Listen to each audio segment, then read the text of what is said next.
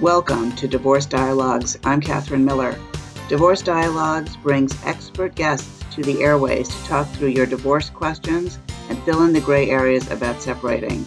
From thinking about divorce to how to behave during divorce to what to do after, this is Divorce Dialogues.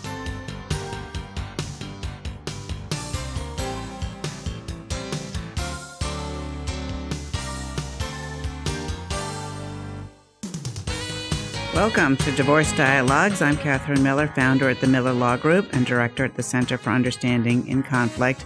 I am on a mission to change how people divorce and help them divorce with dignity.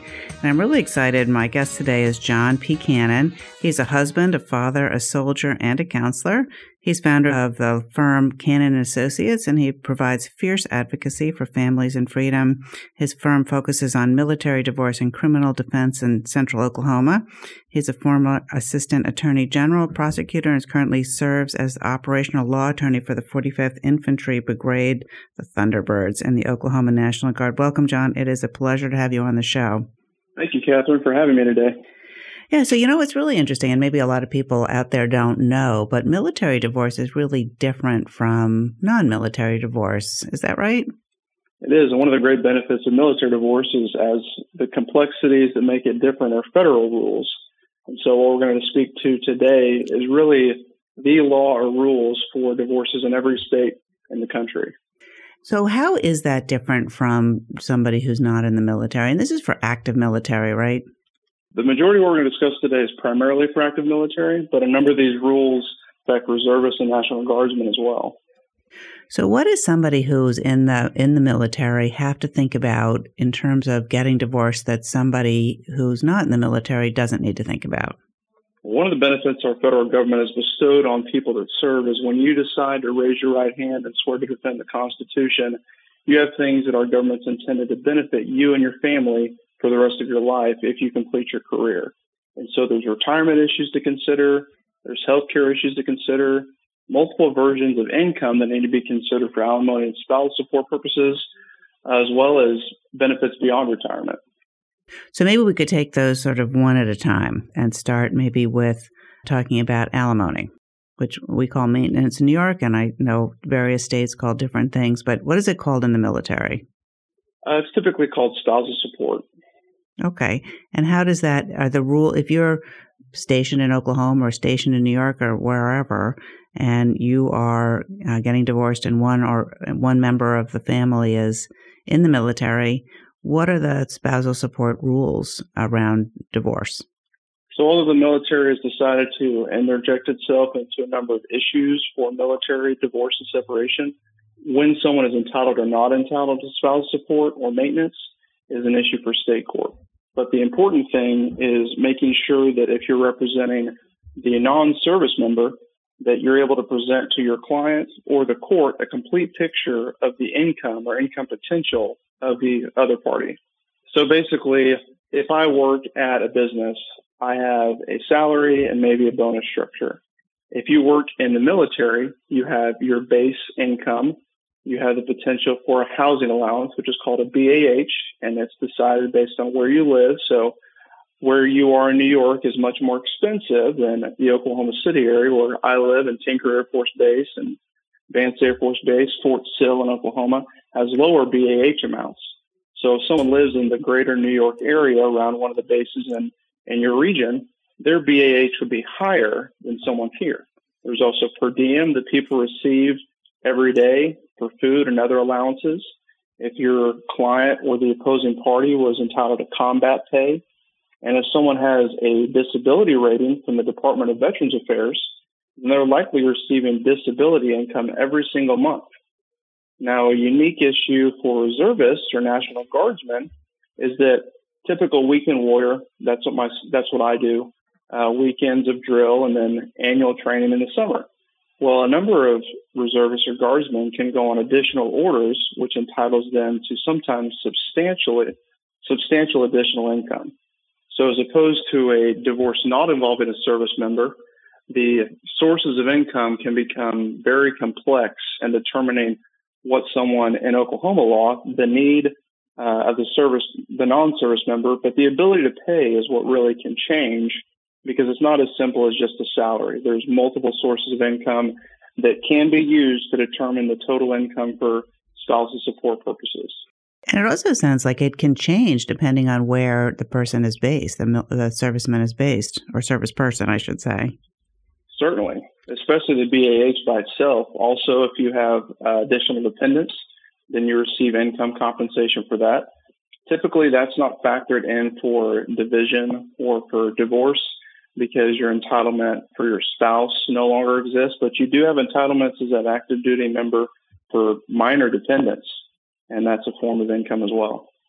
And I know that, John Cannon, that the rules about divorcing someone who's in the military. So if you have a a client or a person, I mean, I think our listeners are people, mostly not lawyers, that is married to someone in, in the military and you need to tell them you want to get divorced, which we call giving them service. The rules about that are special. Is that right? Yes, ma'am. Tell us about that. Well, just as as we recall back to Pennoyer versus Neff and territoriality, if you avail yourself of the jurisdiction, we don't necessarily have the right as a service member to say that we're going to be somewhere or not. Often your commander tells you where to be. So proper service is a complex issue because if someone has chosen to be in their jurisdiction, then they may be subject to the court's jurisdiction. But otherwise, there's oftentimes that someone would find themselves in a venue and have the other party want to initiate proceedings there, but they should not be forced to handle their divorce case or their child custody case in that location. And in our jurisdiction in Oklahoma, typically what we advise is for someone to enter a special appearance and then to object or contest the jurisdiction and have the court decide that issue first. Because if someone enters an appearance, drafts an answer or counter petition, then they will potentially be submitting themselves to jurisdiction there or confessing the jurisdictional issue. So, John Cannon, I, I really have a question, Chief, for you about maybe what leads up to divorce in the military. Do you think that the military is more likely or less likely or about the same rate of divorce than in the general population? The rate of divorce across the military, my understanding, is pretty comparable. It's the same community, it's just a different makeup.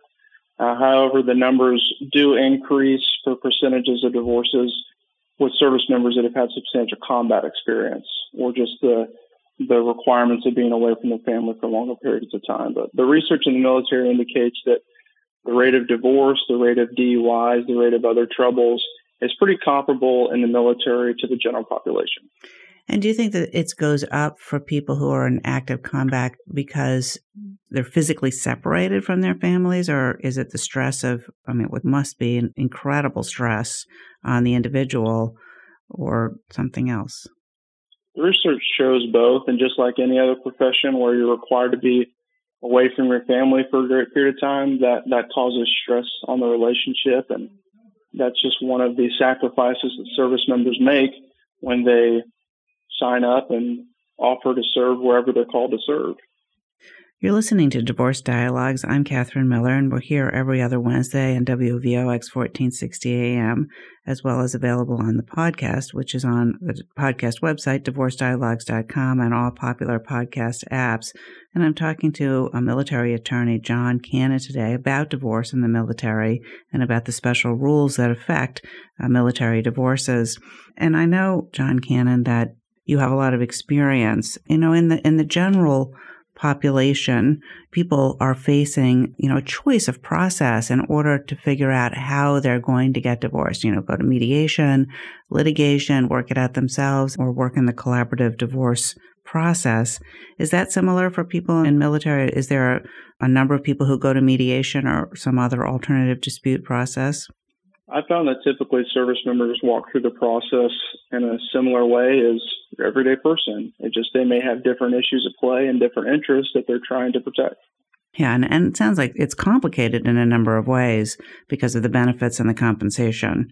And you would certainly want to work with someone who understood all the possibilities that might happen both now and in the future because it seems like if there's going to be child support or something like that, it might have to be flexible according to the needs of the family in the future. Is that right? Certainly. And there's a number of resources out there that every service member that is considering or going through divorce should look into and make sure that they understand. So even if they're unable to retain an attorney that works in military divorces, that they can ensure that they know what their rights are, what they're entitled to. And John Cannon, are there some common misconceptions that people have about military divorce? Yes, one of the most common misconceptions is that retirement in the military is like retirement from any other job, and it's anything but that. How's it different? Well, before 2019, the military allowed for a service member's spouse to receive a certain percentage of just their military retirement based on what they retired as. So a person who was able to obtain a much higher rank at the time they retire than the time of a previous divorce would entitle their spouse to a percentage of their retirement pay at the higher rank, which has a higher income. So there's a basic pay scale that is basically an Excel sheet that has the number of years of service multiplied by the rank that a service member's at, and that tells you what their base pay is. In the former rule before the NDAA in 2017, the former spouse's share would be as a numerator on top, the service years and overlapping military service or years of marriage, and that would be divided by the total number of years of service.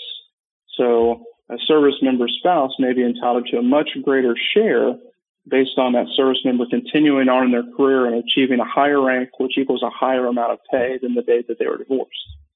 Okay, so let me just see if I can understand what you're saying. The old rule was that there was a pretty simple formula where the divorced spouse would receive a share of the pension benefits that was related to the percentage of years of marriage over the percentage of years of service. And that that would often, because the marriage usually would have ended before the end of service, that would end up being that they were entitled to a greater benefit because as the service person stayed in the military longer, their rank might improve or go up, and therefore they'd make more money. And since the pension benefit is based on the latest years of service or the most amount of money you were making or the highest rank you had, then that is a benefit for the divorced spouse. Is that right? Exactly. Exactly. So if someone were to make 20 years of service, however, be divorced at the 10 year mark, then the former military spouse would be entitled to the income or percentage of the income 10 years after divorce, what that person was able to achieve as an enlisted person or as a commissioned officer at the 20 year mark. And so, what's the new law? So, the new law is generally called the frozen benefit rule, and the National Defense Authorization Act of 2017 created it, and it basically freezes that bottom number, freezes the denominator. So, you have the top number being the person's years of service and overlapping marriage, but it stops the benefit that can be taken from the highest rank at the time of divorce. And that's typically called the high three rule. So you take, for example, an enlisted person who had reached the rank of E6, rather high, but not nearly as high as they may get to. The former spouse would only be entitled to a share of that service member's best three years of income at the time that they were divorced to the rank they had at the date of divorce, regardless of the fact that an additional 10 years of service, they reach E8, E9, potentially even reclass or commission as an officer and rise to, you know, field grade officer rank with substantially more retirement pay. That former spouse would be capped with the percentage they could receive, or now is capped on the percentage they could receive from the rank or pay at the time of the divorce. So it's really protected service members and the service that they have beyond their divorce. And what was the impetus for the change? I think it was just an identification that this was a, a gap in the analysis, that we had service members who, like we discussed a moment ago, go through divorce like anyone else, and unfortunately increasing rates in our country and in the military. And we have spouses getting substantially more than a service period of time that they were there to assist their service member. As I'm sure in New York, it's the case in Oklahoma. One of the presumptions of spousal support or receiving a marital share of retirement is that this person was able to accomplish these things based in part on their spouse being there to support them. So the NDAA in 2017, one of the things it did was try and take out the benefit being received by the former spouse for years after divorce if they were not assisting that spouse in being able to serve our country. It's interesting because the law in New York on pensions is as you is the old law essentially. And it is obviously a benefit to the former spouse to receive a higher percentage, even if many, many years passed. And I guess there's some public policy in place that goes one way or the other. And it's kind of interesting to see the contrast there. What do you think about that? I think it's very interesting. And it's like many other issues that there's a good argument for the alternative. A service member with 10 years that's reached a relatively high rank for that amount of service may not have been able to do so or meet all the requirements of that service without their spouse there to be helping them and being their partner. And that would be a good argument to support that they should be entitled to the rank that a person would receive based on those overlapping years and the years beyond that. Yeah, because even if it, in your original example where it's a 20 years of service and the first 10 years the service person is married, obviously they reach a level that is the base of creating the postmarital level. So it is, um, I don't know what the right answer is. I just think it's kind of an interesting change in approach from the powers that be. Right. And one of the things to keep in mind is that the federal government, per usual, if you do not follow their rules or write things the appropriate way, then they will ignore them. And so if you represent a non service member and you apply for a portion of that service member's retirement years after the divorce, the service member may completely deny you to access, or the military may deny you access to any of that. And you may have to go back to court and try and receive a judgment or something that provides that benefit to you. The Defense Finance and Accounting Services, or DFAS, will only pay what one there's a legitimate order for, and if there's a deemed election, and then it's valid. And unfortunately, we see many, many times that non-service member spouses will lose their entitlement to potentially thousands and thousands of dollars. Just one example, a lieutenant colonel or an O5 that retires may be entitled to more than $65,000 of income a year as a retired service member. And a master sergeant or E8 non-commissioned officer may be entitled to upwards of $45,000 of retirement. And if the non-service member doesn't clearly state in the decree their right and their percentage, then they may not be entitled to any of that and potentially be losing twenty, thirty thousand dollars every year for the rest of the service member's life. Yeah, that is a serious risk. You're listening to Divorce Dialogues. I'm Catherine Miller. We're here on WVOX 1460 AM in Westchester County, New York, every other Wednesday from 5 to 5.30, also available as a podcast on divorcedialogues.com. And I'm talking today with John Cannon. He's the founder of Cannon and Associates, and he his firm focuses on military divorce and criminal defense in central Oklahoma. And John Cannon, if people are interested in learning more about military divorce and more about your practice, how can they find out more and get in contact with you? Yeah, one quick point I failed to mention was the survivor benefit plan, and it has some of the same rules that apply to it. You can find all this on our website or online anywhere, but you can also fail to make the deemed election and entitle yourself to a portion of basically what's a life insurance policy for every service member. Uh, so for non-service members, you need to make sure that you deem that election and that you notify DFAS within a year or you can lose that right. And as a service member, it's the right to remain silent. If it's not deemed, they don't get it. Again, like you said, I'm the founder of Cannon Associates. We provide fierce advocacy, military divorce, and criminal defense in Oklahoma. If you or your listeners would care to visit our website, it's jpcannonlawfirm.com. And we have multiple resources, including articles explaining these frozen benefits rules and other things that may assist your listeners on navigating military divorce. Yeah, so let's go back and talk about some of those other things, John Cannon, that you were just mentioning. So it seems like there's some other uh, pitfalls that could be missed in, in a military divorce on these benefits. And so let's slow down a little bit and kind of go back over what you were just talking about. So the survivor benefit plan, just real briefly, is basically a life insurance policy for every service member. And it's basically a first in time, first in right. So the spouse of the service member must make what's called a deem election the DFAS, which we discussed a moment ago, within a year of the date of the divorce, or they lose that benefit, regardless of what the contract or the divorce decree states. And the service member, if it doesn't indicate who has that, then it's a benefit that a later spouse could acquire. Okay, so let me ask you one thing. If you have a settlement agreement and it says something different than the frozen benefit rule or something different than what the standard language is, are you allowed to change it? So the referencing the frozen benefit rule isn't the necessity. It's applying the correct calculations of number of years and numbers of marriage. But yes, there is the potential to seek a correction of that. But it's my firm's position that we've had some success in that the other party cannot simply attack the spouse stating that, oh, and you're, you're in contempt of court for not providing me this benefit that we contracted for because it's the government that's denying it. And so there is the potential to seek a modification. But however, in our state, you have to show a substantial and material change in circumstances. And these rules were not changed at the time that you initially entered the divorce. So you could have been apprised and you're expected to know the law. Ignorance of the law is not a defense. And that's DFAS's position on these issues as well. So imagine you got divorced before they changed the rule and uh, you were expecting to receive the benefit under the old law. Would you receive that if you got divorced before then, or, or are you grandfathered into the old law, or is, is there a change?